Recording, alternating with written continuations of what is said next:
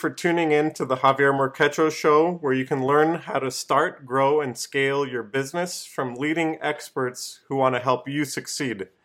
I'm Javier, and I interview entrepreneurs, corporate executives, and thought leaders, and I share stories on my website, javier morquecho dot com. We're joined today by Dallas Verhagen, a business attorney from Hawaii who excels at uncovering opportunities, mitigating risks, and protecting profitability. In twenty sixteen, he became the co-founder and partner of Verhagen Bennett L L P, a boutique transactional business and I P law firm for business owners, entrepreneurs, and creatives. Verhagen Bennett L L P specializes in startups, corporate formation, contract negotiations, and regulatory compliance. Hi, Dallas. Uh, welcome. Thank you for being here today. Thank you for having me. It's an absolute pleasure. So my goal for today is to share your story and to talk about your journey of starting, growing, and scaling your business, and at the same time helping other entrepreneurs and business owners start, grow, and scale their business. So from your experience, what is the the greatest legal challenge entrepreneurs and business owners face that you have encountered so far? Uh, you know, honestly, I think that it would have to be the, the simplest of them, and that's just keeping, uh, ev- you know, everything at the forefront um, in, in a legal sense. So things from compliance, you know, and the way that they're treating their employees, to keeping up with the corporate formalities, you know, with their with their corporations, to just making sure that they're abiding by all the rules that they need to abide by, so that it doesn't come back to bite them uh, later on. Um, you know, whether or not they are ever sued by someone and, you know, seeking to recover their personal assets through the business or something of that nature. Um, it's usually the smallest things that are of the biggest, the biggest consequence. So what would one example of a small thing that had a big consequence for a client that you've worked with, or uh, just any examples that you can give like that? Well, we have a we have a client that, you know, has been running a business uh, through a limited liability company.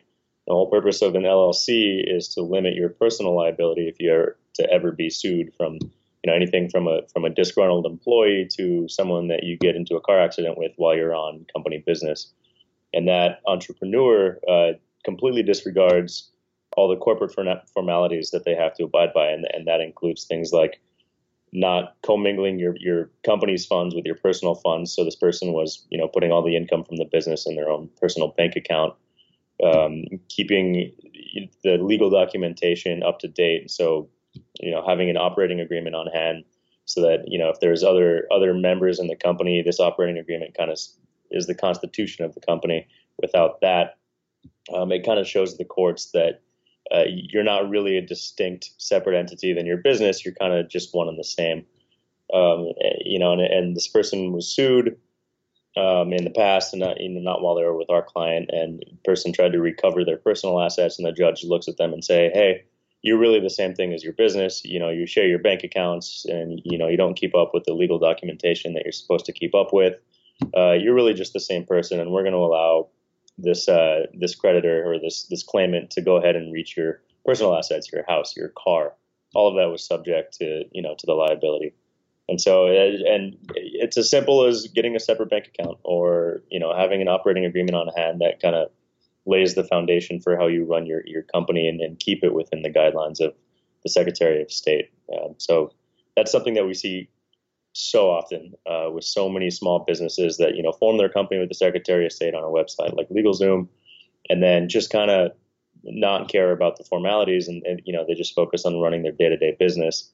And, uh, you know, eventually down the road, something like this can come back and, and, you know, destroy your life. Yeah. Why do you think uh, most lawyer, or I mean, most uh, entrepreneurs wouldn't consider these these uh, formalities? So if they were to incorporate using an online legal service, uh, this would not, what you're describing wouldn't be made apparent that they need to do that? Yeah. So, well, first and foremost, entrepreneurs are, you know, especially the most passionate ones, are so uh, involved in the day-to-day operations of their business. Often, oftentimes an entrepreneur has to bootstrap their business, meaning they have to do everything themselves and are working, you know, sixteen to twenty hours a day just to make, make their dream, you know, a reality.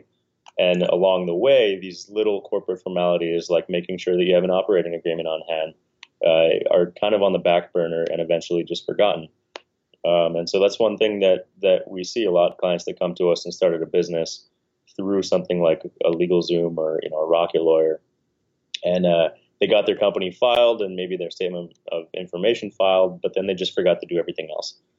Um, and, uh, and it's because the company is like that. And, you know, sometimes they're, they're useful and they can be right for some people and sometimes they're not. Um, you know, they don't have a live lawyer saying, hey, you need to keep this in mind. Take this checklist. You know, let's, let's follow up in a month with each other and two months with each other and see how you're doing and, and see if, if we're doing everything the way that it should be done. Uh, that's just not something that you, that you get, um, sometimes with a lot of lawyers and sometimes with online sites like LegalZoom and Rocket Lawyer. Um, and so that's, you know, there's a lot of really smart entrepreneurs that are, you know, really, really well educated and, and just this type of stuff just gets put on the back burner and you can't help it. Uh, you know, it just happens. So is it the job of the lawyer to follow up with the entrepreneur to make sure that all these things are taken care of? And also, how can entrepreneurs find lawyers that are uh, making sure that they're keeping their best interests in mind? It's not, it's not, it depends on what they're hired for. You know, a lot of people will hire a lawyer, uh, you know, just to help them get started and that's it. Um, but it, I think it should be the job of any lawyer to keep in mind that it, the lawyer is the one that's educated on this type of thing and the client's not. The client is worried about their day-to-day operations and increasing their bottom line and making sure their employees are happy and their customers are happy. Uh, I, I think that it should be the job of any good business attorney to keep these things in mind and recognize when the entrepreneur might not be thinking of the things that they need to think of. Um, and, and so, you know, we we have a number of clients that we help start businesses for and, and we see them or we help them get these businesses off the ground. Um, and, and they've paid a, you know, say a flat fee up front. You, I'm sure you saw that on our website, uh, just for the corporate formation and, and, you know, five or six things. Um, oftentimes we set a reminder in our computer and, and we'll remind ourselves to check in with the entrepreneur in, in two months or in three months to make sure that everything is going smoothly and, and make sure that they've kept these important items, you know, at the forefront of, of their business operations. And uh, that's the, not the type of thing that we want to charge for because that's important to us. Uh, we don't want our our clients to think that if they get on a ten-minute phone call with us to make sure that they're fully compliant two months after we help them, that we're going to charge them, you know, for that ten minutes that we called them for. Um, so that, that type of thing is important to us, and, and we, we do believe that it's it's important for especially startup attorneys to to make sure that their clients understand the importance of it and help them get through it. How can entrepreneurs find a lawyer who is dedicated to this? And are there signals or clues or even questions an entrepreneur can ask a lawyer to know that they will be a good business lawyer for them? Right. That's, that's tough because, you know, so many times you'll have lawyers who, who right off the bat and maybe, you know, their first conversation or on their website, they just come off as really thorough and, and, strong lawyers in that sense, but it really comes down to how you feel and do, and do you trust them? Do you trust your lawyer when you when you speak with him and when you meet with him and when, when you're putting your business in his hands? Do you really believe that he's going to help you do it? There's not really another way to, you know, you can look at Yelp reviews and, and other reviews online that previous clients say he was great, he followed up, or he helped me with this and this, or, you know, maybe this lawyer wasn't that good. He didn't, you know, he totally forgot about me and my business. Um, but it really comes down to trust and, and having that level of trust with the person that you're, you know, you're putting your livelihood, um, the success of your livelihood into. So what do you do as a lawyer to build trust in the entrepreneurial and business community? Uh, I, I think a couple things. I think one, our, our honesty and our transparency. Uh, both my business partner, David, and I are, are, you know, we pride ourselves in how transparent and honest we are. If, if we can have a client do something, but the client doesn't need it and it would help their bottom line, then we we tell them that. We tell them that off the bit, off the bat. You know, why don't you save your money and, and focus on these other aspects of your of the startup process? Um, and clients want we want clients to ask us a question and know that we're going to give them the most transparent and honest answer, whether that means saving them money or you know, just feeling more comfortable in the way that they deal with us. So for one instance, or I guess one example is that we don't we don't charge our clients for phone calls or emails, um, unless it's, you know, a really substantive thirty, thirty minute to an hour long phone call. Uh, the traditional law firm and, and partners of law firms charge for every minute of every work that they do, the, you know, the vast majority of them. Um, so, you know, so if, if a client is scared that, you know, if he gets on a six minute call with you to ask you a question about something that's important, but you're going to charge, you know, a, a tenth of your, you know, exorbitant hourly rate, that's an expensive phone call, and the client's probably not going to do that. Maybe they'll just look on Google to find the answer and, and, and find it in that way. Um, so we, we try to be honest and transparent, and we try to make our clients feel comfortable knowing that we're not going to charge them fifty dollars for a six minute phone call or anything like that. And, uh, and I think that kind of sets the, the trend for how we run our, our firm, you know, honesty, transparency. Uh, we're as reasonable as possible, and then, and we'll let the clients know that from the very, from the very get go. Yeah. So how can you as a business owner, um, be able to offer these kinds of benefits of allowing phone calls and emails without charge, uh, given that other lawyers do that? So what are you doing in terms of your operations that allow you to be more lean and to serve your clients more um, effectively? Well, that's, I mean, that's a good question. I, I, my, my business partner and I talk about this a lot, um, and, and it, I think it comes down to the legal industry being uh, archaic. You know, it's, the legal industry is stuck in, in a time that's, you know, decades ago. So many law firms that I've seen or I've worked at or you know, I, I've visited have computer systems that were probably put in place for them twenty years ago, and they're still using them. And, uh, you know, phone calls and emails and, and just the way that, that certain law firms run their practice, where it is less lean, um, it makes overhead for them way more expensive. Um, and, and so for us, we try to keep everything as lean as possible.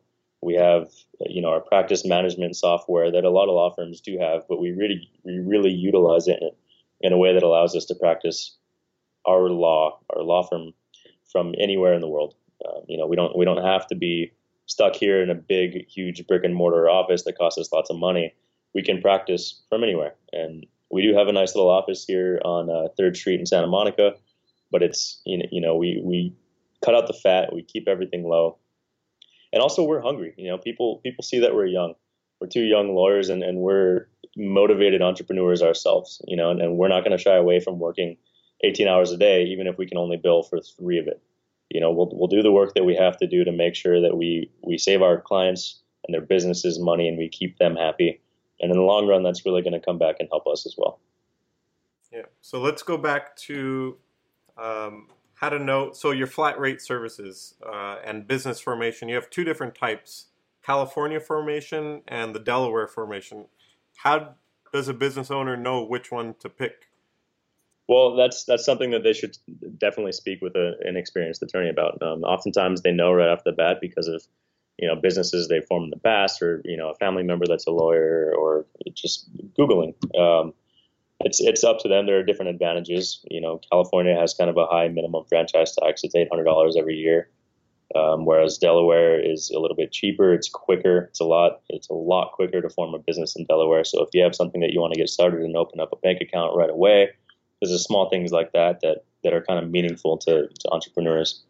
Uh, Delaware is also, you know, a, a state whose corporate laws have been business favorable for centuries, uh, and, and they've really built up a strong set of laws that are beneficial to businesses and and easy for businesses to navigate. Um, and so there's little things like that that that you have to consider, and, and oftentimes a person won't know right off the bat which one, you know, which state they want to go. Um, it says on there, California and Delaware, we can help incorporate in, you know, in a number of states. We've, we've done a lot of Nevada incorporations as well. It really just comes down to, you know, your tax goals and your, you know, your liability protections and your, and your costs, you know, you, you, the goals that you have for your, for your bottom line in the first year. Um, it really depends, but it's something that we offer for, for clients, um, almost nationwide. So you said, uh, it depends on your goals, Uh, in various areas, but could you give like maybe one strong example of why you would want to go in Delaware, and then one strong example of why someone should incorporate in California? Yeah, um, you know, oftentimes if if the majority of your business is going to be in one state, um, California, for instance, my advice will be it's going to be a little bit, it could be a little bit more expensive, um, but you're doing business here. Uh, these are the laws that, that you're going to want to operate under and, and take advantage of. Um, just do it in California. There's a lot of people that want to set up, say, shell corporations where, or L L Cs that just, uh, you know, f- say flip houses. You know, they want to they want to set up an L L C so that they can uh, they can you know go around the country and, and buy and sell houses and things like that. And if if you're going to be doing business all over the place, then maybe you want to take a look at at a state that offers you know lower annual taxes or um, you know. simpler laws such as Nevada or Delaware. Uh, but a lot of our clients are startups here in California, and this is where their business is, and this is where their employees are going to be. And um, for an instance like that, then you know we're going to go we're going to go ahead and just recommend stay in California, pay the eight hundred dollars minimum franchise tax, um, set yourself up, you know, under California's laws, and, and then if you want to expand and, and go into a different state, you're always welcome to do that as well. Yeah. So for someone who does not have a business yet, and they want to start a business, so they start entering into some business engagement and are making money um, because they haven't incorporated yet. At what point can someone continue running a business without incorporating? Uh, and when is the marker that they should incorporate now? Uh, well, well, you can run a business without incorporating for as long as you want. Um, the only danger for not incorporating is liability protection. Um, it's also much more favorable for investors, you know, if you were to have a C corp uh, rather than a sole proprietorship or an L L C. Um, but yeah, you can you can operate a business as long as you want under a sole proprietorship. It when you when you start to grow and, and maybe think about taking on additional members or partners or possibly investors, and that's that's one of the points where you want to start looking at forming something like a corporation or an L L C or an S corp. Um, another reason is liability protection. You know, if you say you start a transportation company, there's a lot of liability there because you're driving around on the roads, and if you know one of your drivers or you gets into a car accident, that presents your business with all of a sudden possibly a you know big lawsuit, um, huge medical fees, things like that. And if you don't form an entity that protects you from liability, like an L L C or a corporation, then your personal assets are all of a sudden at risk. So say you've been operating for ten years, no accidents, you're lucky, you know, you've made a lot of money and you have a nice big home and, um, you know, nice cars and things like that, but you're in a sole proprietorship. If while you're, uh, you know, under the guise of your business and you get into a car accident or, or create some other accident or, or, you know, damages for somebody, then all of a sudden that beautiful house and those cars uh, are suddenly within the grasp of, of the creditor, of the claimant. Uh, so that's another that's another instance where you might want to go ahead and set up a limited liability company to kind of shield yourself. That's, of course, assuming that you you know you keep up with the corporate formalities that we spoke about earlier. Would you say a limited L L C or limited liability company is something that most single owner entrepreneurs, they might go that route if they're not looking for outside investment and Uh, they may only hire contractors. Um, is that possibly the most common route that they would go to? Or are there a different yeah, type? Yeah, I think that's that's probably most common if you're not looking for investors and you know, you're keeping your ownership within yourself. Um, I think an L L C is, is the way to go. Um, you get the, the tax benefits of pass-through taxation. You get the limited liability protection. And it's much, much more simple to keep up with the with the corporate corporate governance, you know, so you don't have to deal with the so many documents and, you know, talking to lawyers to get advice on the, you know, on the, on the, on the organizational, the initial organizational documents. Um, it's, it's easier. It's, it's more flexible. Um, and, and if you are dealing with contractors or employees and you want to issue equity to these, you know, key employees down the road, then you can, you can still do that. You can do that with the capital interest, or you can do things like a profit interest where, you know, you, you allow your key employees to see a benefit in the growth of your company. Uh, but yes, I, I definitely think that is that's the way to go. Can you just, you mentioned a number of uh, business types, sole proprietor, L L C, C Corp, S Corp. Can you just briefly go over the difference between the different uh, entities? And if there's another common one, uh, also describe that one as well. Sure. Uh, those are the main ones. Uh, you have a corporation, a C corporation, which is just the typical corporation that most people think about. Uh, it's called a C corporation because it's taxed uh, under subsection C of the I R S code, um, or the Internal Revenue Code, the I R C. Um, and, and that is, there's double taxation with that. So you have, you know, the shareholders who make money from the income of the business, assuming that they're, you know, they're they're paid dividends, uh, and they're taxed on that money. And then the business is also taxed on the income that the business that the business sees. So there's double taxation there. An S corporation is still a corporation. You would form it in the same way initially, but then you would file Form two five five three uh, with the I R S.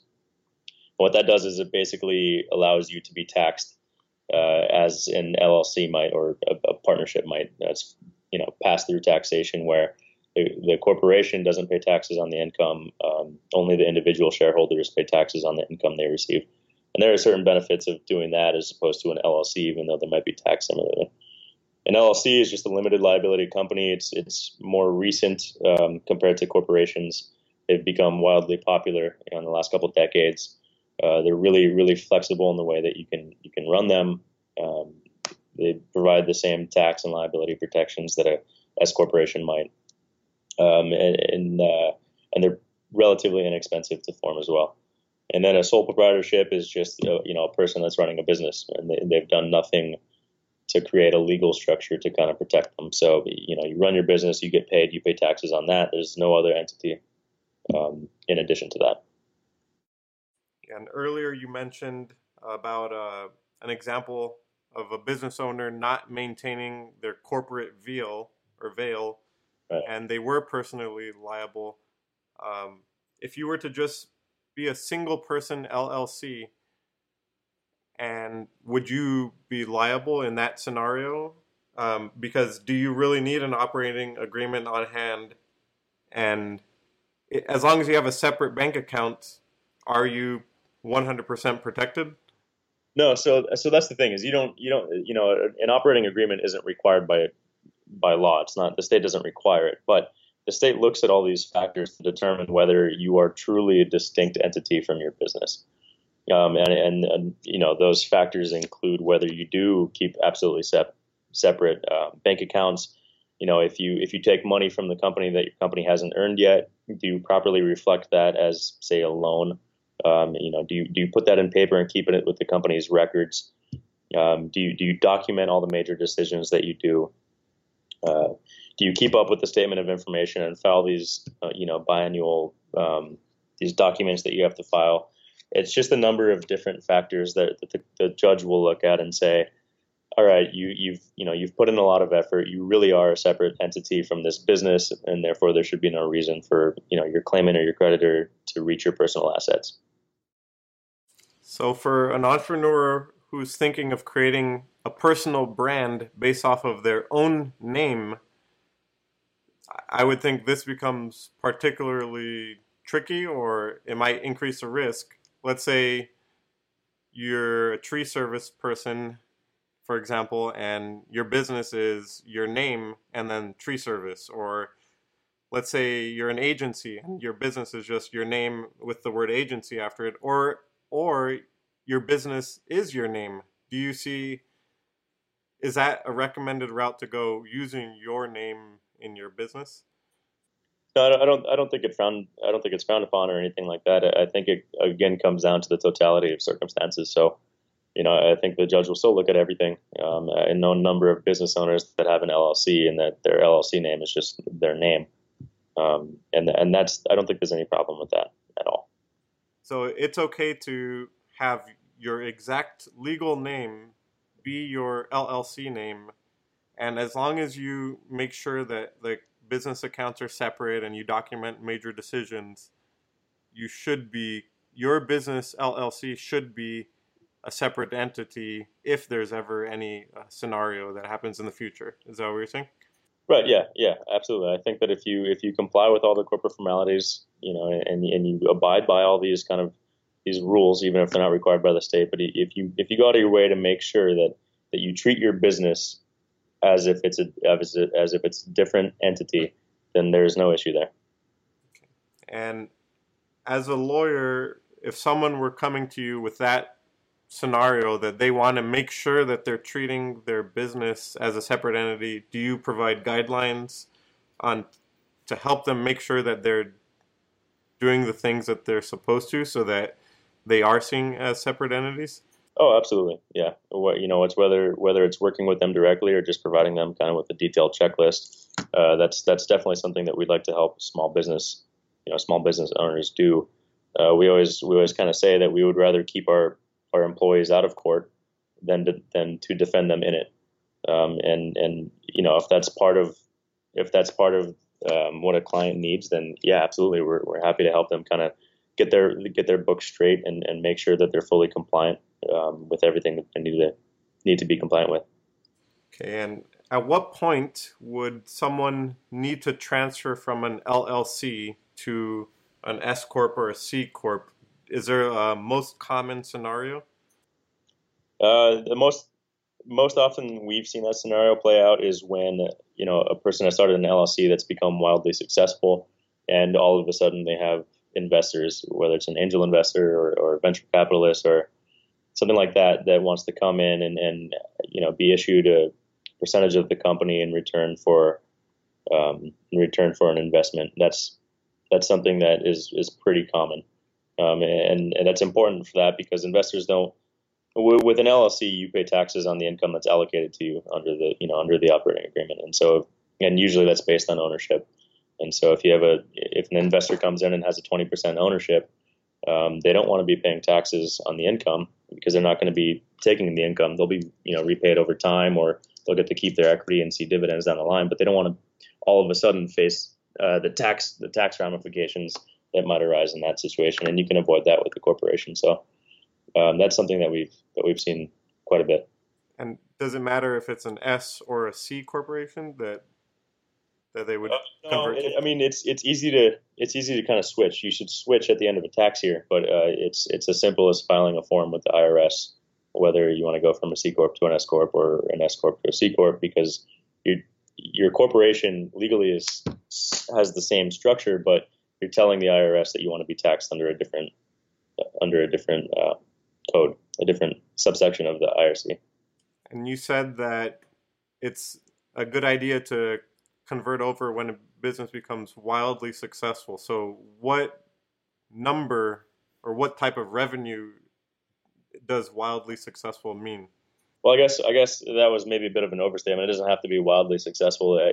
If you're successful or you're not yet successful, but you know, an investor really believes in what you're doing and thinks that you may become successful, um, then that's that's a reason as well. Uh, I don't think there's any benchmark for, you know, for revenue um, to determine that. I, I think it comes down to whether or not, and there's, you know, there, there may be some other reasons, um, but I think it's going to come down to, you know, if you have investors that, that want to invest and they want shares of a corporation rather than membership interests that may create some, you know, some tax ramifications, then I think that's a good time to start looking into a corporate structure. And so just going off of the same line of thought, is there a certain revenue that if a business is achieving this amount of revenue, and, and even if there's no outside investors, that an L L C might not make sense anymore because maybe they're making too much revenue and a better corporate structure might help them save more on taxes? Yeah, yeah, there's... um. I mean, again, it's entirely subjective, but there's a couple instances that I can think of off the bat where, for instance, if, if you're starting to make a, a good amount of money, say, you know, you're starting to pay yourself over one hundred thousand dollars, um, and, and that's not a benchmark by any means. I'm just using that by way of an example. Say that, you're, you know, you're paying yourself for the work that you're doing for the company a, a good amount of money. With an L L C, that's uh, that's not a salary, that's a distribution. And so you're paying self-employment taxes on that. Um, normal taxes and self-employment taxes. With something like a corporation, you can pay yourself, you know, a salary or a wage, uh, pay the, ta- the requisite taxes on that, But then if, if you want to distribute an extra amount to yourself as a dividend under the corporation, under the shares you have for the corporation, then you don't have to pay self-employment taxes on the dividends that you receive. Um, so, you know, for someone who's bringing in approximately one hundred thousand dollars, that would amount to a couple thousand dollars um, in, in savings from the self-employment tax. It's not huge, um, and those aren't exact numbers, but it, it's it's a way to kind of save money and, and realize the benefits of a corporation um, over an L L C. So how do you measure success of your clients?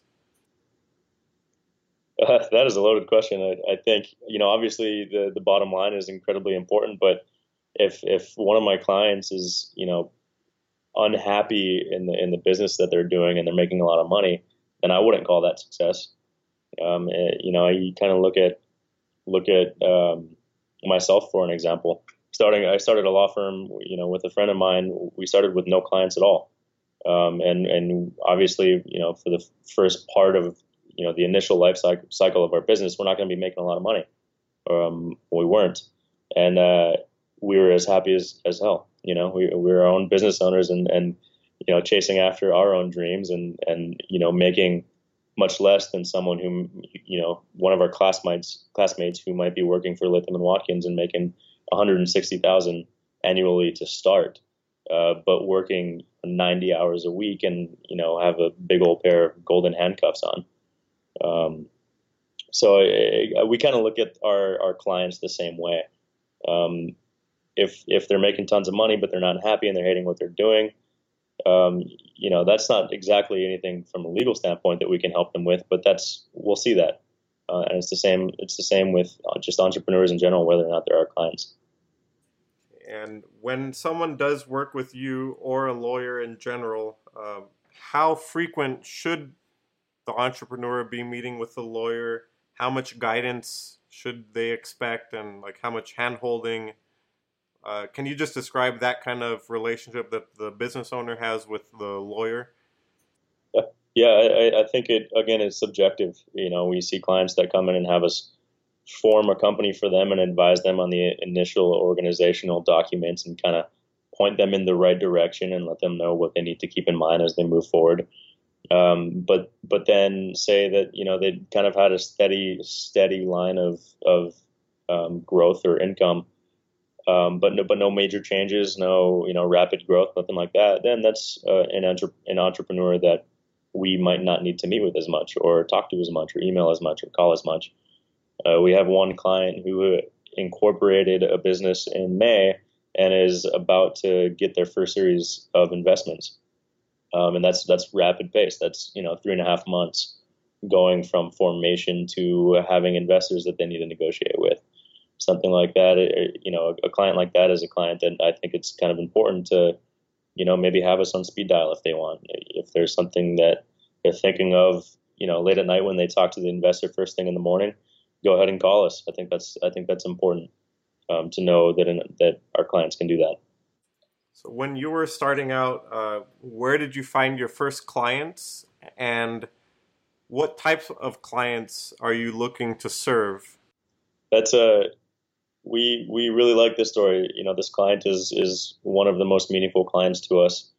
Um, amazing person. Uh, my business partner and I were celebrating a, a friend's birthday on a beach in Malibu.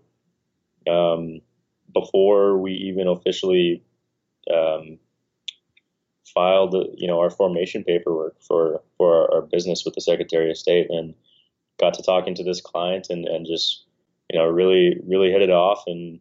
Um, kind of kind of had the same mindset on entrepreneurship and our respective businesses. And, and uh, you know, she she liked what we were doing and, and our outlook on life and that we were, you know, doing what less than one percent of law school graduates do and kind of wanted her legal representation to to be passionate like she was. And she saw that in us. And so that was our first client and we still have her today. And, and it's a blast, you know, it's a blast working with her. And Um, I think it's something, it's a relationship that we're going to, we're going to keep probably for, you know, the next couple decades, you know, as long as, as long as the business is going, or, or even if it's not, uh, I think it's someone that we see being a part of our firm and, uh, definitely a good story.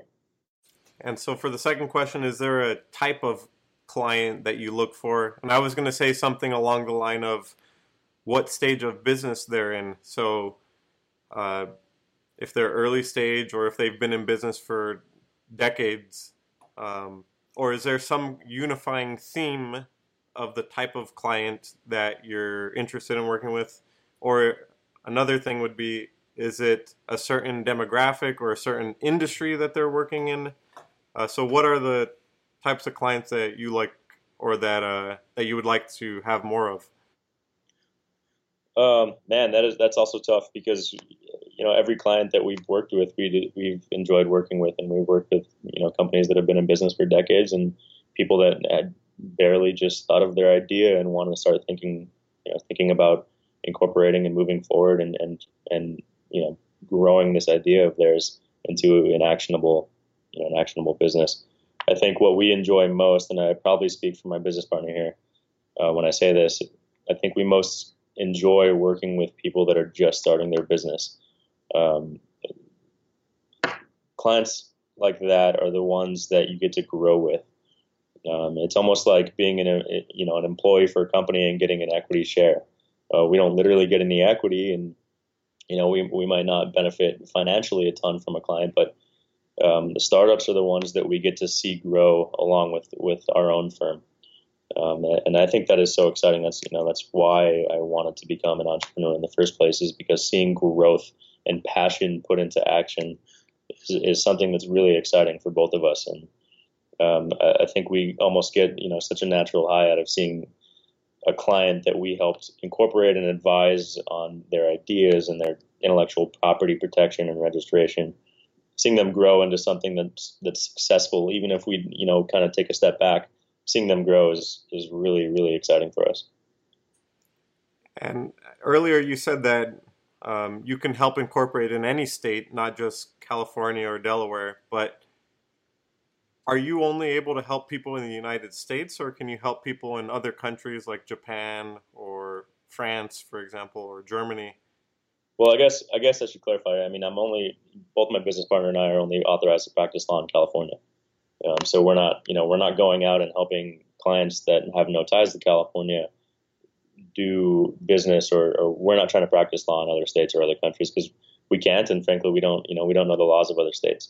We have clients that are in California that look to expand or create businesses outside of California, and those are the types of clients that that we'll advise on um, on matters like that. We we have uh, two clients that are looking to expand their business um, overseas, and you know obviously we're not licensed to practice in Singapore, where you know where this client wants to take their business, or Malaysia, where you know another client wants to take theirs. But but we can kind of advise on the on the process that they have to go through. Um, at least on this side of the pond, um, getting their business ready for, you know, for that kind of growth and that kind of expansion. Do you feel the legal industry is saturated, at least in the area that you're trying to work in, in California, and business formation legal services? Yeah, yeah, it's really tough because there are so many services online that offer, you know, formation packages for way less than a, a reasonable attorney would charge. Um, and, and so that's kind of where we have to, and we may have talked about this before, that's kind of where we have to learn to differentiate ourselves, um, which is an exciting part. You know, we have to set ourselves apart from not only the thousands of other lawyers that do the same thing that we do in our county alone, um, but we also have to differentiate ourselves and, and provide some kind of added value on top of these companies online that offer a formation package starting at like a hundred bucks.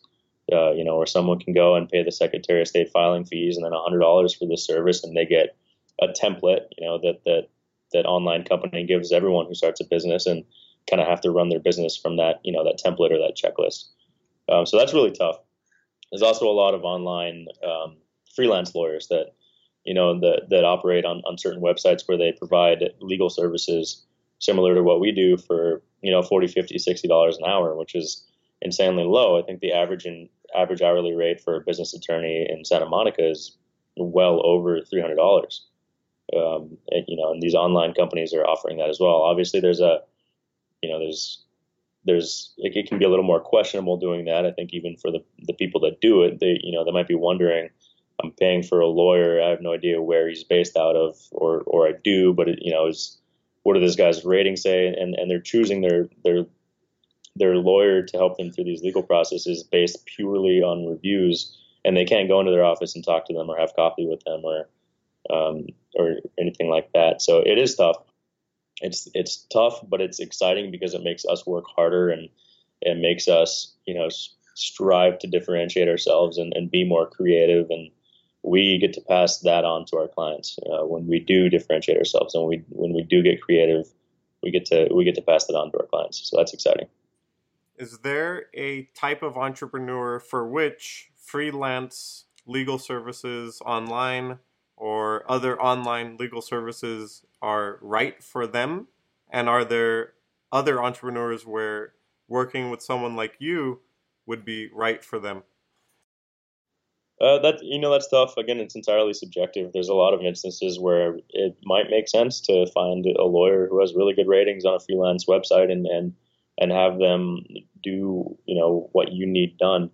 I think the benefit in knowing that you can have a face-to-face with, with your attorney and you can sit down and have coffee with them and have a conversation outside of the legal field, um, just to kind of get get to know your attorney and and know that you get along with this person.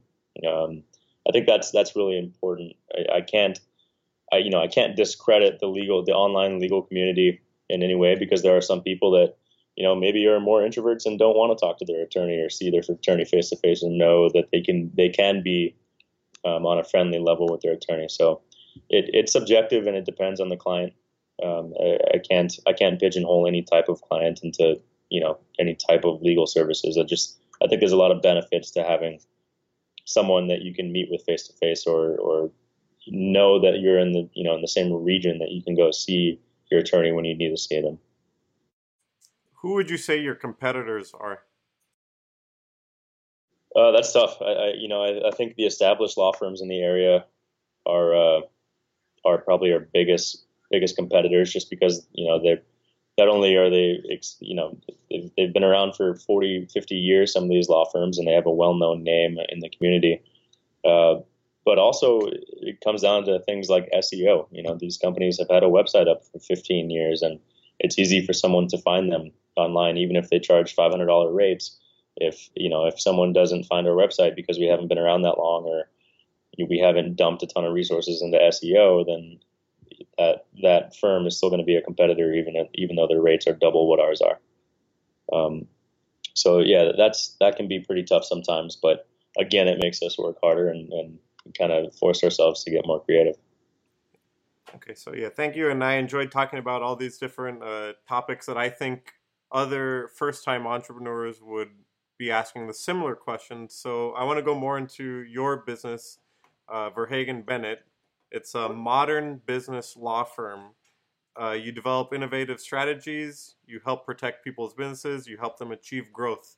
Uh, can you just tell us more about what you offer uh, at Verhagen Bennett? Yeah, yeah. We, I mean, we want to be a trusted advisor. Um, that's a, that's a term that I really like to use. We want to be a trusted advisor for our clients, where they can come to us for everything. They can come to us for, you know, their their business and formation needs, their private equity, or you know, their sorry, their private equity needs, or their employment needs, or their intellectual property needs. Uh, we, we want to be able to do everything for our clients and save them money while they do it, and provide, you know, the quality services that we've prided ourselves in, in providing so far. So I'm checking. You provide business law, intellectual property law, employment law, uh, and flat fee legal services, which we talked about earlier.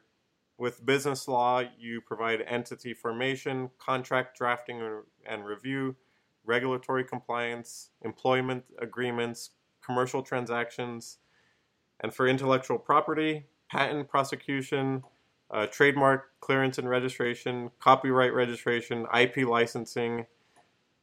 So it seems like there's a lot of things that you can offer. Um, how do you stay on top of the law for all of these areas? And because I would imagine they're probably changing all the time. Right. Yeah, they are. Well, that's that's one thing. Um, you know, starting starting a law firm from scratch with no clients, we obviously would have a good amount of time to dedicate to business development and, and professional development. Um, so that's one thing my business partner and I have really have really focused on is educating ourselves, keeping up with the trends, uh, knowing what is important and what laws are changing. Um, and then another thing is my business partner focuses on intellectual property. He's an I P whiz. Um, you know, he's he's really passionate about intellectual property law and helping his clients kind of navigate that world. And so that's kind of allowed us to to differentiate the the practice that we each do individually. Uh, so whereas I focus on, on the business and employment matters, he focuses on I P. It kind of splits it up and, and makes it a little more digestible for us when there are changes in the laws or things that we need to learn. Yeah, so I want to, I do want to talk more about how you started your company and how you met your partner. But before I do that, let's, I want to go back to your early years. So you grew up in Hawaii, uh, and you grew up with a family of entrepreneurs. Can you talk about how you learned, or what what you learned about entrepreneurship as a kid? Yeah, I mean, I'll start with my dad. When he was younger, uh, you know, he took out a, a very small loan from his dad and bought a, you know, a pickup truck and a cooler, and uh, got some wholesale ice cream and just started going around the neighborhood selling ice cream to kids. Ended up making, you know, as a young guy, hundreds and hundreds of dollars a day. Uh, you know, that was back in the seventies, seventies and eighties. Um, and uh, just kind of hearing his his never-ending stories about his entrepreneurship endeavors, and the, you know, he he grew that ice cream, that small ice cream business, into a large distributorship on Maui. Um, you know, where he he got really big on the island of Maui. And so just seeing him hustle every single day, day in and day out, and then build his, you know, single single cab pickup truck ice cream business into a large large operation on Maui um, was was really valuable for me, and seeing the hard work that he put in all the time. My stepdad, uh, much of the same. He moved to Maui, you know, when he was when he was really young, uh, in order to start uh, a business in distributing champagne, um, you know, and and some other goods that made no sense and, and didn't last. And so he, he kind of found himself on Maui with, you know, a, a struggling business, nothing to do. And so he got to work and started his real estate business, having no experience in it before, and became one of Maui's most prominent, if not most prominent, uh, real estate agents and developers and owners. Um, and so just seeing them um, just hustle and, and do, you know, the hard work no matter what, and not complain. I think that really kind of helped me to kind of weather the, the ebbs and flows of, of starting my own business. And I know it's totally different industries from what both of them did, but the, the work ethic is, uh, the work ethic translates, and, and I learned a lot in that sense. So are, are your dad and your stepdad still in business in Maui? Uh, my, my stepdad just retired. Um, he, he finally called it quits, and, uh, and is now about to start living living the good life and traveling and, and working on his, you know, the projects that he wants to work on instead of has to work on. Uh, he, you know, he probably could have retired ten, fifteen years ago if he wanted to, but he was passionate about it and kept it going. Um, now my, you know, my youngest brother, the only one still in the house, is about to go off to college, so it's a good time for him to kind of ride off into the sunset. And then uh, my my father sold off his ice cream business maybe fifteen years ago, uh, maybe more, and has been doing uh, real estate development almost as a hobby. Um, you know, he's passionate about it, so we can't call it work, but he's been doing that for about the last fifteen, twenty years, still doing it, going up to Tahoe all the time. And, and uh, that's how he makes his kind of makes his living and, and enjoys his life. So your mom was also in, in the fashion business, right? Well, she's done all kinds of things. Yeah, she did. She, she got, you know, she was successful in real estate. She started a, you know, a, a jewelry a jewelry company where she made Native American jewelry pieces and sold those. Um, now she started her own um, eyelash business. I know nothing about beauty, the beauty industry, but she's doing that and, and finding some growth and success in that as well. So yeah, seeing her, you know, be successful in a, a number of different, you know, a number of different industries. She's never had to work, you know, because my stepdad has been successful, but she's always been doing um, her own thing and has found success at, at, at everything she's tried.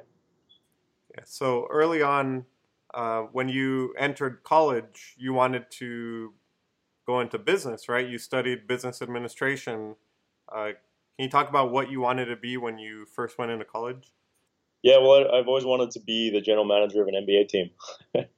And so, uh, I, you know, I focused in management and administration, thinking that I would either go to law school and, and use the, you know, the education that I had in management and in, in law to try to segue into sports management.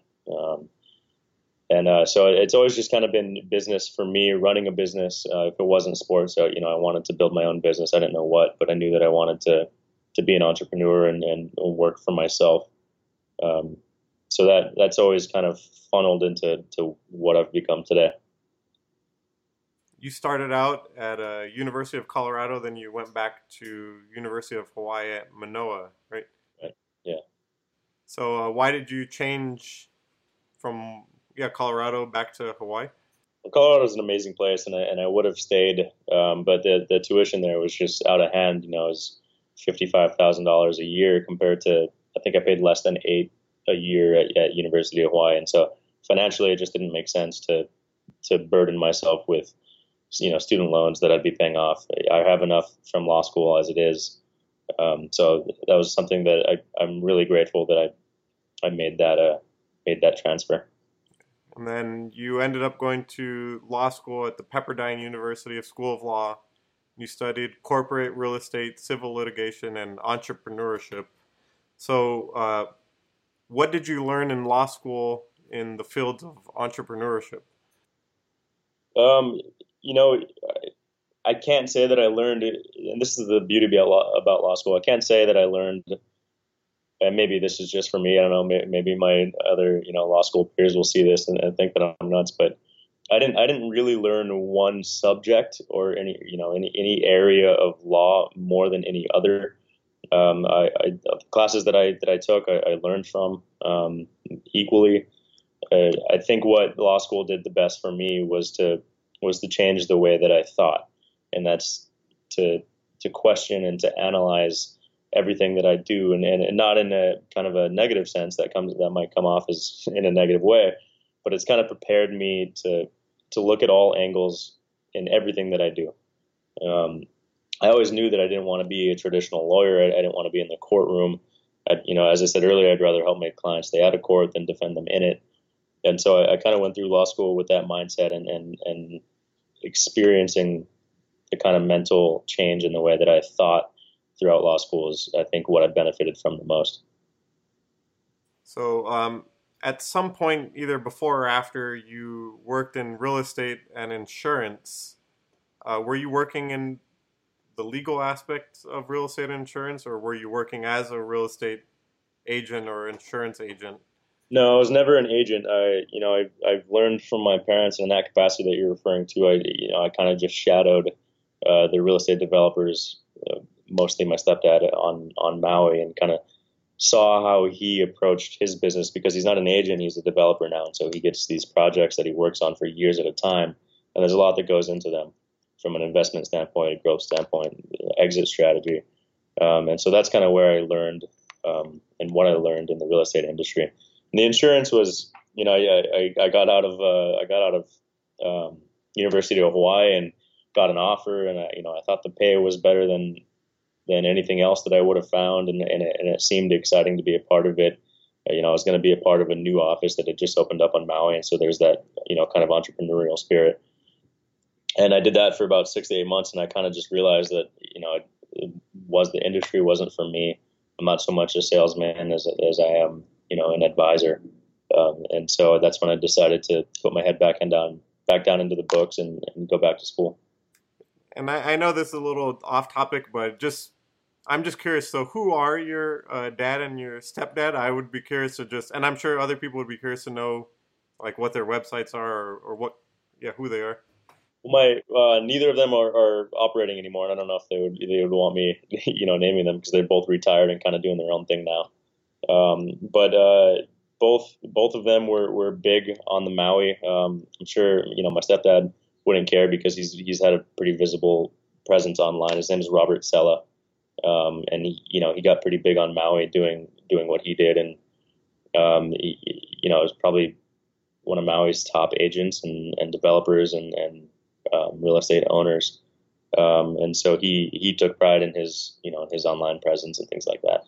Um, as far as my dad, he's kind of an introvert and, a, and a, you know, likes his privacy, and he's retired. So I'll, I'll leave that private. Okay, yeah, I, it's understandable. I just got really curious as you were uh, talking about them. So yeah. going back, yeah, going back to your story, um, right after law school, you worked for a law firm in the South Bay. Um, so what were you trying to accomplish with your first job out of law school? Uh, so I actually worked with them while I was in law school. Um, I maybe I maybe I, I made it less clear online. Uh, I worked with Yaffe and Cooper in the South Bay. Wonderful attorneys, uh, some of the coolest guys that I know. Um, very, very talented at what they do, um, and and they, you know, they do what I want to do. They do mostly transactional business law, and they they are trusted advisors for each of their clients, and they're very knowledgeable and wise. Um, they do some litigation as well, and they're very good at it. Um, but they like to focus on the on the transactional side. Um, and so just seeing the way that they worked and how they approached things with their clients and how knowledgeable they were really made me hungry to, to learn myself and, and do the research and study. Um, yeah, so that was, that was really beneficial with them. Before them and after them, I worked with another firm in Los Angeles called Robinson Delando, and they do um, civil litigation, mostly insurance insurance defense and personal injury defense. Um, they're, you know, also very talented lawyers, um, huge, huge caseload. And, uh, and I was able to get a lot of experience through, you know, a number of different types of cases when I was with them. And so even though I knew that I didn't want to do any civil litigation, um, on my own, having that experience and going through, you know, a, a number of different lawsuits and, and the, seeing the process and the adversarial nature of it really kind of prepared me um, for other aspects of my business, like negotiation and um, and things of that nature. So both both very good experiences. Yeah, so, and when you were in college, uh, you met your your friend and business partner, and you had the mindset called anti-corporate law. So what is this? What is this anti-corporate law? So I, so I guess what I what I would correct myself in saying uh, anti-traditional. traditional law firm. Um, it, I think the reason I said corporate is because a lot of law firms uh, have that corporate feel, um, right? Where you, you kind of feel like you have corporate breathing down your neck. A lot of people that aren't in the legal industry might still understand what I mean by that. Um, everything is very formal and traditional. And, you know, if you're an associate at one of these firms, a first year associate, you're probably never going to speak to a client. You know, you, you might, you might, um, especially if it's a bigger firm, you might spend your first three years doing paperwork uh, or discovery or, or law in motion um, and, and not see clients, not interact with clients and be in the office, you know, twelve hours a day, seven days a week. And both him and I, that's just something that neither of us really had any interest in, any interest in at all. Um, we're very personable people. We want to interact with our clients. We want to learn from our clients and grow with our clients. And we can't do that if, you know, if we're sitting behind a desk doing discovery responses for twelve hours a day. And so we both kind of saw that. And I, we, both of us are very entrepreneurial and, and thought that it made a lot of sense for us to take advantage of our entrepreneurial nature, start our own firm and really focus on being client centered and relationship, relationship centered. Um, and, and I think we got really lucky, um, you know, being really, really good friends and both having that type of mindset. When you were in law school, did you know that you wanted to start your own law practice? It was in the back of my mind when I first started law school. I, you know, I, I still wanted to do sports management, so I had an opportunity to interview um, with the general manager of the Charlotte Bobcats, and that, you know, just that experience alone kind of really pushed me to try to get into the sports industry. And then as I went through law school, I kind of realized that's an old man's game. If you're going to be in the sports law industry or an agent or something like that, you're going to start from the bottom and you're going to work for twenty years to get where you want to go. Um, and right now I'm, I'm where I'm at, and it's been eight months and, and I, I'm where I want to be, you know, after eight months. Um, so I kind of realized that I can kind of do that on my own firm and on my own time and on my own dime um, and make money for myself. And, and he kind of had the same realization at the same time. So your, your business partner is David Tyler Bennett. Uh, you guys met in law school, but you ended up starting the company after you've graduated. So um, what was your guys' conversation like after you've already graduated and you've been working for a while? So uh, the conversation of, okay, let's actually start this business. Uh, well, the, the seed was planted, um, you know, very early on. Both of us were talking about starting our own thing, whether individually or together. He was my roommate first, you know, first year. We did the London program together. We were just really good buddies. Um, and then, it, you know, right after graduation, steam started to pick up. Uh, he was about to start his own company in the intellectual property legal realm. Um, and I had gotten a job offer for a firm up in Santa Barbara that I was that I was probably going to take. Um, and I was talking to him about it. And we just kind of decided that we're in the perfect situation to do something together. Yeah, the firm up in Santa Barbara sounds nice, but I'll still be working twelve hours a day for someone else and have those golden handcuffs and not, you know, not interact with as many clients as I want to. Um, and, and he kind of saw the same thing. He saw that his intellectual property practice complemented my business focused practice and vice versa. Um, and so the more we talked about it, um, you know, after graduation, over the course of probably a couple months, the more we realized that, hey, we just got to do it. Let's do it. Um, so we got real excited, and, and, you know, right before the Christmas of that year, we, we just took the plunge, and, you know, we talked to some potential investors, and we started getting ourselves organized and got the ball rolling. And it's been a, a you know, an amazing process ever since. So you have investors in your current business? We had a couple smaller investors in the, in the very beginning, um, that, that really helped kind of get us off the ground and, and help us kind of stay afloat while we tried to build up our practice. And, And during the slow times, you know, we started with no clients, as I said. So uh, we had a couple investors in the very beginning that kind of helped us through that process. And now that we're uh, we're growing faster than ever, and, and we don't anticipate ever needing, you know, another investment again. For someone who, who's an entrepreneur and is looking to get investors, uh, how how did you find investors, and how did you approach them, and what kind of conversations did you have, and maybe walk us through uh, how you got your investors? Well, I guess the story for us will be a little bit different. Our investors came through family and friends, um, you know, so people that we had already known that knew that, we, you know, of what we were doing and kind of believed in us. Um, you know, one reached out and offered to invest, and another, um, actually, both of them reached out and offered to invest. And at that stage, you know, they trusted us, and we trusted them, and we trusted in ourselves. Um, so, so we accept their investment. You know, it's going to be a lot different for an entrepreneur. I think for an entrepreneur, you know, you need a network like crazy. If you're seeking investors, you need to be at every, at every event that you can get to in your industry that has, you know, some of the best minds in the business or other people in your same shoes. Um, you need to, you need to do your research on the different, and in, South, in Southern California, there's a lot of them. There's a lot of angel investors and venture capitalists here in California, especially with the Silicon Beach um, boom that I'm sure you're aware of. Um, but it's all about your research and the connections that you make and the networking that you do. So going back, you mentioned uh, your business partner has more intellectual property expertise. You have more of a business-focused expertise. Can you just talk more about uh, your different areas of strengths, yours versus your partner's, and how it uh, complements? Yeah, absolutely. So Um, he's, he's, you know, he has a chemistry background. He was going to be a doctor, um, right, you know, right before he decided to, to go to law school. And so he has that, he has that, that, um, I P background, and he, and he loves it, and he loves what he does. Um, whether it's trademarks or, you know, copyright issues or patents, uh, he, he really gets excited about, you know, the, the I P field, and whether that's just, you know, doing a trademark search to make sure that a, a client can go forward with protecting their brand name, or, you know, advising clients on their products that they have and whether they're patentable and whether they should move forward with them. And if they do, helping them move forward with them. It's something that he's really excited about. And that ties into a lot of, a lot of the business stuff that I do, because almost every small business owner, you know, has a brand that they really are trying to build, or if it's already built up, that they need to protect. Um, and so those two fields are intertwined, um, and, and always will be. And so, you know, he, he also is educated. You know, we took a lot of the same classes together. He's educated in the same way. He worked with a couple startups before. So he knows the business industry, you know, as well as I do.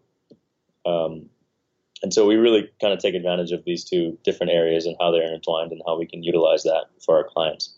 Um, for myself, it's, it's just, I, you know, I don't want anything to do with I P. That's way beyond me. I, you know, I leave that to him. I'll do some trademark stuff, but you know, the rest of it is off limits for me.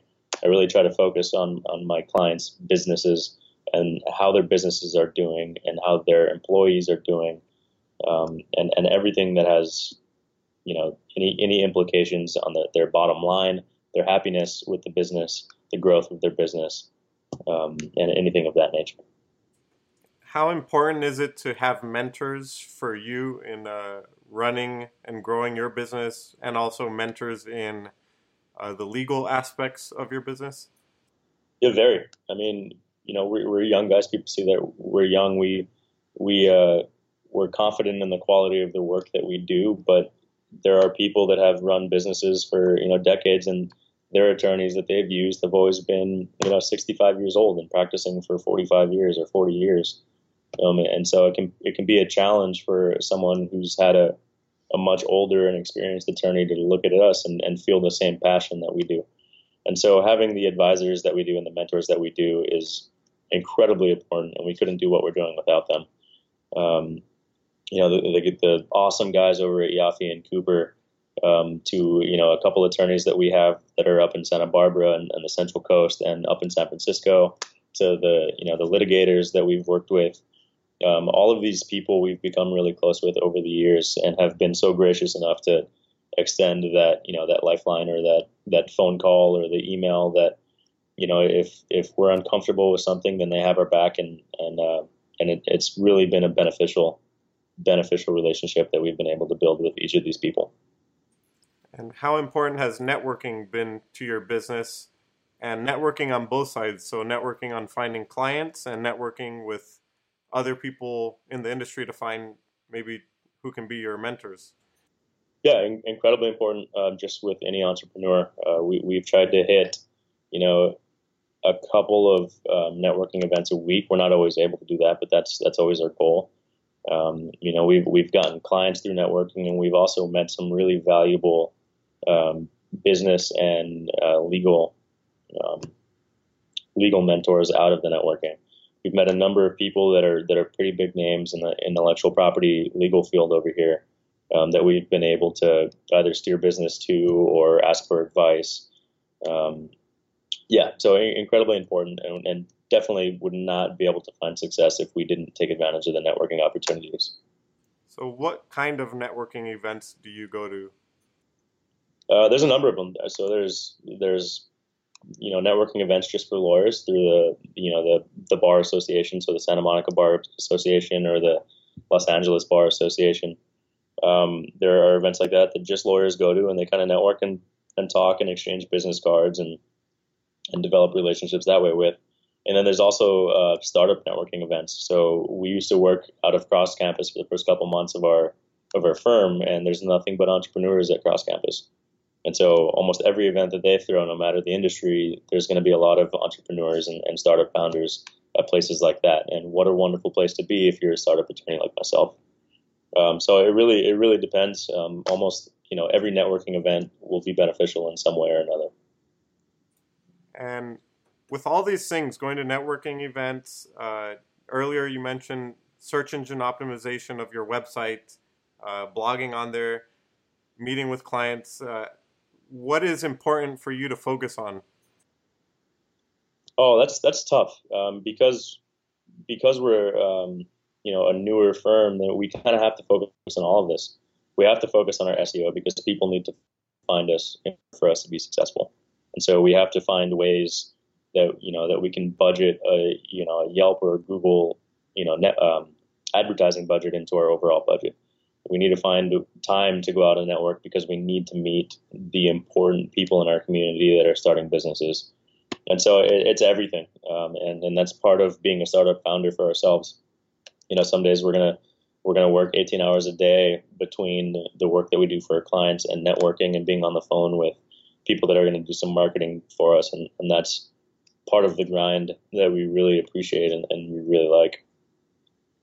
And very early on, you mentioned that there's some tools that you use to run your business, uh, online tools. Uh, so what are some uh, tools that you use to help streamline your operations that might be applicable outside of the law and, or the legal industry?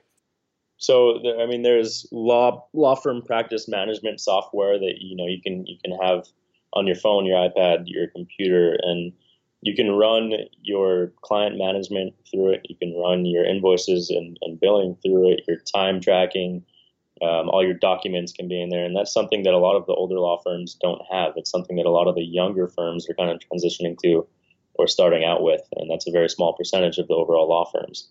Um, so that allows us to, you know, to do our work from a Starbucks and have access to our client documents and, you know, things like using the cloud. A lot of law firms use a private, um, a private network that's in the office or that might be hard to get, get to from home or on their laptop. Um, you know, if they're traveling abroad in Spain, um, we have, we have a, a, an associate who's one of our good friends who did the same thing. He started his own firm.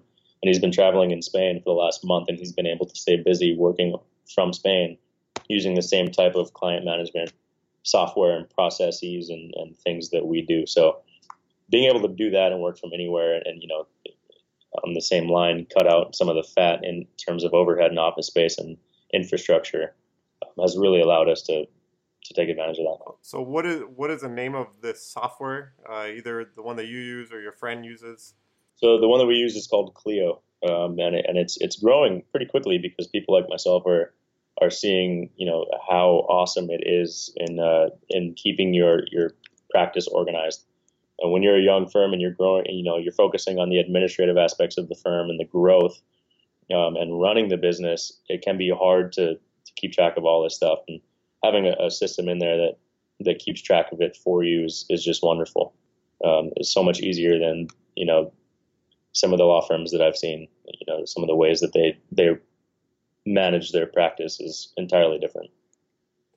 So uh, I'll close the interview with a couple, a series of uh, final questions. Um, so the first question is, what gives you the most joy of running your business or the type of business that you have? Uh, I think that's twofold. I, I think that's building something for ourselves that we're passionate about. Um, you know, we're a startup for startups. And, and we work with entrepreneurs, and we are entrepreneurs. Um, and so building up our practice for ourselves and not having those gold, golden handcuffs and, you know, being able to, to plan to be able to work in Spain if we want to go to Spain or another state, or if I want to go back home to Hawaii, knowing that I can count on not only my business partner but myself to be able to, to keep running the firm on our own terms is something that is really, really exciting for us. And then number two, Um, working with entrepreneurs, these people that are passionate about their ideas and their projects and, and monetizing them and turning them into sustainable and exciting um, companies is something that is so exciting to see. So, you know, seeing a company go from literally nothing or something out of a garage or something out of, you know, an Etsy store online to a well-known um, brand is something that is really exciting for us. So what's the one thing that you've learned most from your clients about how they run their business that you use to run your business? Um, I, I think probably self, self-development um, and how important it is, um, how your own professional development. Uh, some of the entrepreneurs that we work with are so inspiring. And they've, you know, they've been around the block, and they realize that in order for your company to be the most successful that it can be, then you have to be your best self, um, personally and professionally. And so I think that's something that Tyler and I, I call him Tyler, his, you know, his first name's David. That's something that him and I have really taken to heart. And, you know, any chance we get, we're reading, you know, we're reading books on how we can become better selves. We're keeping up with the news and educating ourselves. You know, we recently talked to someone um, who structures his week in a way that I, I think is pretty inspirational for at least, you know, a startup law firm. And that's, he works his tail off Monday through Thursday. And then on a Friday, he doesn't do work. What he does is he develops himself. So he just spends Friday reading up on the, you know, the latest trends, um, reading books that kind of will help his mindset and his practice. Um, and, and just making sure that he's dedicating at least a little bit of time to himself and his professional development is something that, that we're starting to really try to do. And, and it's, it's really helping not only with our mindset, but Uh, the quality of the work that we do. Yeah. So what specific books or people have inspired you to develop yourself personally and professionally? Uh, well, there's a couple answers to that. I have those books right there that I'm looking at. One of them is Getting Things Done. Um, you may have heard of it. It's the art of stress-free productivity. And that's just kind of changing the way that you operate um, and, and your approach to the things that you do. It really helps to, to streamline your processes and, and kind of create a more stress-free environment for yourself. The other one is the E-Myth. It's kind of similar. It focuses on the systems that you have in place and your processes, and helps you kind of build a mindset where you can learn to automate the functions of your business so that you can focus on what you're really good at doing. Um, I, I think those are two important books that a lot of entrepreneurs should read. Um, and then a person, um, Jessica Ullman, uh, she runs her own law firm. She runs the Vero Law Group here in Santa Monica. It's become very successful. When I was in law school, I reached out to her, you know, hoping that I could get an internship or a job or something like that. And uh, I interviewed with her, and she's like, "Look, we're not we're not hiring, but I would love to show you how we've become successful." And she really, really pounded into my head the importance of self-development. And she explained her story, starting her own firm with only one or two clients and struggling until she was able to change her mindset and really focus on that professional development. And that's when she started to become really successful, and she's blown up and, and doing really, really well nowadays. And so I, I think those are some things that we try to keep, you know, in mind. As, as busy as we get, we try to keep these people and, and these, um, this, these educational um, resources, you know, at the forefront of what we do. And you said her name was Jessica Ullman. What was the name of the law firm? The Vero Law Group, V E R O Law Group. And, you know, I, I haven't talked to her since then. I probably should follow up and get some coffee with her or something, but that's stuck in my head ever since I met with her. Um, and I, and I've kind of kept, kept an eye on, on how, how much she's grown, and um, I can see how successful she's doing. So, so what are your plans for the future of your company? Uh, well, we want to grow it, but we don't want to grow it, you know, too big, because we like what we do and we like the non-corporate feel. Uh, so we're going to grow it to a point um, where it becomes sustainable, um, to the point where we can work on ourselves and for ourselves, um, but also not be a part of the traditional, you know, ninety hours a week in the office doing paperwork. Uh, yeah, that's not something that we want to we want to do. So we're going to grow it to be something sustainable. We're going to we're going to stay passionate about it as we are. Hopefully, grow by a couple attorneys in the next couple of years. Um, it's going to come down to our work ethic, and, and I think we're excited to to find that happy that happy medium. Is there a maximum number of clients that you, as one lawyer, are able to handle um, to be able to offer Uh, services that are like really, that the customer feels that you're really paying attention to them and helping them? So you personally, is there a number that is comfortable for you?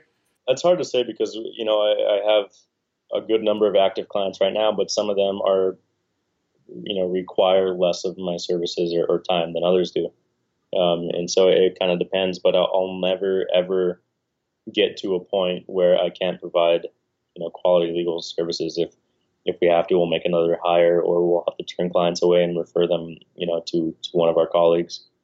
Um, but we're gonna we're gonna make sure that that we continue to provide quality. And as, you know, as soon as we ever get scared that we can't do that, then we're gonna bring someone on board. Uh, so you mentioned about your mindset. Uh, what's one uh, mindset uh, principle that you've learned Uh, in terms of personal development or professional development? Uh, keep learning. There's always something to learn. Um, I, I have life. I've been a lifelong learner. I, I never want to stop learning. I, I always want to be a student of not only life, but everything that I do. Um, there's always going to be someone out there who is, you know, more knowledgeable or, or more talented, um, or, or more dedicated to something that you might be. And, and, And uh, a lot, that's, you know, that's the mindset of a lot of people. I don't want to have that mindset. I want to, I want to keep on learning, and I want to make sure that w- whatever I do, that it's, it's because I'm willing to, to work as hard as I can and, and keep up to date with the trends and the, and the knowledge that I need to have to do what I'm doing. And so I, I think that's important, just to keep on learning and, and keep on improving myself in the way that I do things, and, and my personality too, the way that I interact with people, and the way that I handle stress and, and the tough the tough parts of life. And uh, What sacrifices have you had to make as you're starting and growing and scaling your business? Uh, like any entrepreneur, I've, I've had to, you know, I, I, I've had to sacrifice some of the financial freedom that a lot of my uh, law school um, peers may have may have gotten right out of law school. You know, the first couple months starting our firm were tough because we started with no clients. Uh, marketing was, was tough. We, you know, we were bootstrapping everything. And so, you know, I, I could have taken the job up in Santa Barbara or, you know, in downtown Los Angeles and made a significant amount more um, financially. And uh, that's something that, that meant less to me. And so that was a sacrifice. Uh, it, it was a sacrifice, but one that I was happy to make for, you know, for what my partner and I are building. What's the one thing you're most proud of looking back? Uh, just the growth that we've had so far. Um, You know, we started with no web presence at all, no S E O, built our website from scratch, you know, ourselves. Um, and, and we've become profitable. We've crossed into the black and we've grown since May alone, you know, in the last three and a half months, we've, we've grown probably three, four hundred percent. Um, and I don't know if that's sustainable, but that's, you know, that's the path that we're on right now. We're, we're seeing a lot of growth. We're expecting a lot of growth. And, um, And we're working hard to make sure that we that we do keep growing. And what would be your biggest challenge right now? Um, just you know, I, it might be you go a week or two uh, of a lull, right? Where where business is kind of slow for two weeks. Maybe it, it, you know, first part of the month you're I'm I'm crazy busy and I'm working fifteen hours a day, and and then all of a sudden a week or two goes by and, and nothing happens. Um, there can be a, a tendency in times like that to, to get kind of stressed out and, and really upset and think, oh, what am I doing wrong? What did I stop doing? Why did, you know, why did we not get any new clients for a week and a half, two weeks? Uh, so that's, that can be extremely stressful, especially for a startup and, and not even just in the legal industry, any, any startup business, you know, going through the ups and downs can sometimes be discouraging. And so making sure that we're surrounded by the, the right people and, we keep encouraging each other and and uh, and have that right mindset. I think that's really important. And what advice would you give to yourself if you were just starting out now, or to somebody who's an entrepreneur, whether in the legal space or any entrepreneur who's looking to get started? What advice would you give them? Network more. Um, if I could go back to myself eight months ago, I wasn't networking nearly enough. Um, you know, we, we got to a point for the first couple months in the beginning that we were so stressed out in um, the administrative jobs and, and, you know, trying to build our website and our S E O that we really did not put nearly enough effort into meeting new people and, and networking enough and going to enough events. I think once we started really picking that up and, and making more of an effort to talk to more people and meet more people, that's when our business really started to grow. And I, I think that translates to other industries as well.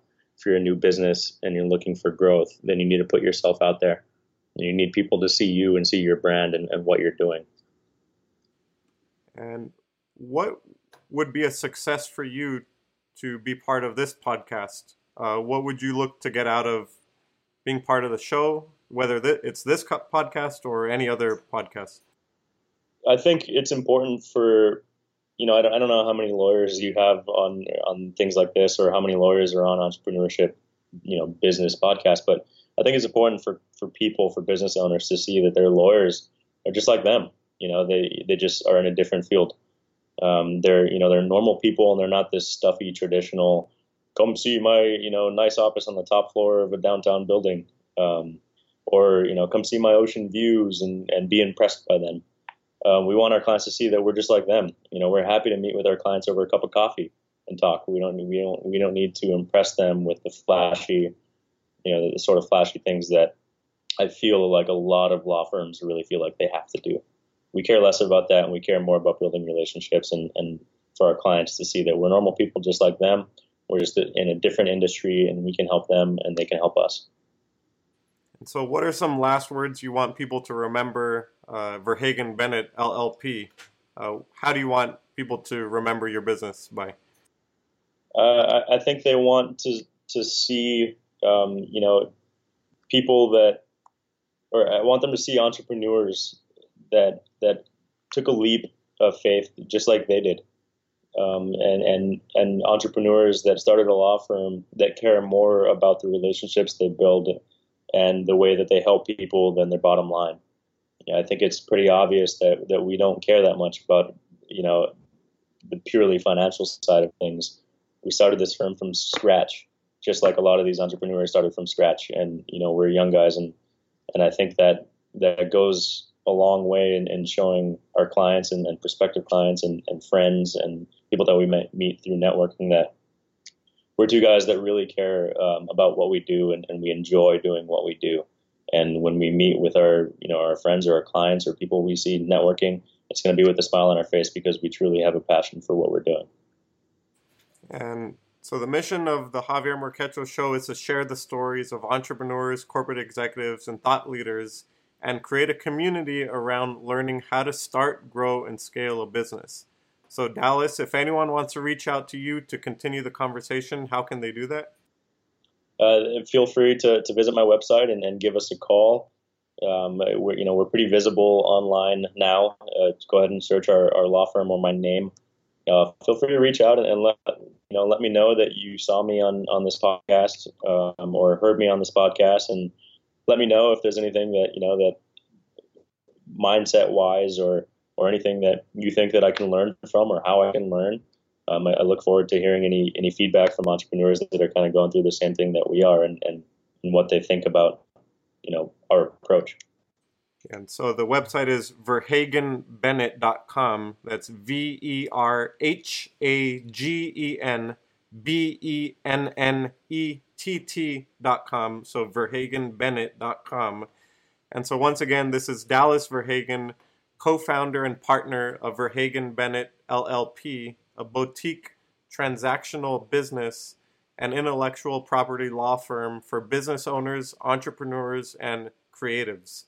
Uh, in today's episode, you had a chance to learn about his experience starting, growing, and scaling his company, and uh, his experience helping helping entrepreneurs and business owners grow their business. So I hope you're inspired by hearing his story and go out and take action. Uh, you can reach out to him. And also, if you enjoyed this conversation, have ideas for future episodes, or you just want to reach out to me as well, you can email me at Javier at javier morquecho dot com. So that's Javier at javier morquecho dot com. And I'm here to continue the conversation with you as well and discuss topics that are important to you. So thank you, Dallas, for being here. And thank you, everyone, for being a part of the show. Uh, see you all next time. Thank you so much. We'll talk soon. Right, thank you. All right, thank you. Bye-bye.